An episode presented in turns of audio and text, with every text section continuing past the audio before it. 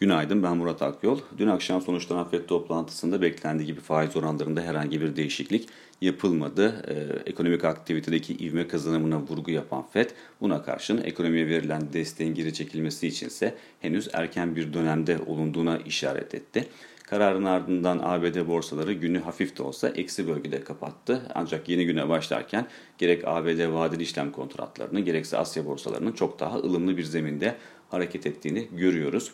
E, bizde ise bugün Merkez Bankası yılın ikinci enflasyon raporunu yayınlayacak. İlk rapor Ocak ayında yayınlanmıştı ve Merkez Bankası o raporda e, yıl sonu enflasyon tahminini değiştirmeyerek %9.4 seviyesinde tutmuştu. Ancak o tarihten bugüne geçen zaman zarfında TL'nin e, değer kaybettiğini düşünürsek Merkez Bankası'nın bugün de e, yıl sonu enflasyon tahminini yukarı yönlü revize etme ihtimalinin yüksek olduğunu söyleyebiliriz.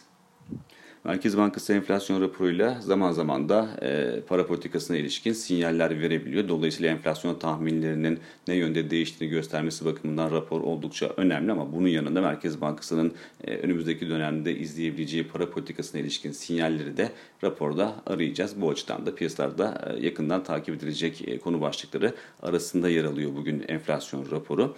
Makroekonomik veri tarafına baktığımızda ise günün en önemli bir verisini ABD'de açıklanacak olan ilk çeyrek büyüme rakamı oluşturuyor. Önce göstergeler zaten güçlü bir eğilim sergiliyordu. Dolayısıyla önce göstergelerdeki eğilime e, paralel olarak yılın ilk çeyreğinde ABD ekonomisinin e, yıllıklandırılmış bazda %6.5 oranında büyüme göstermesi bekleniyor.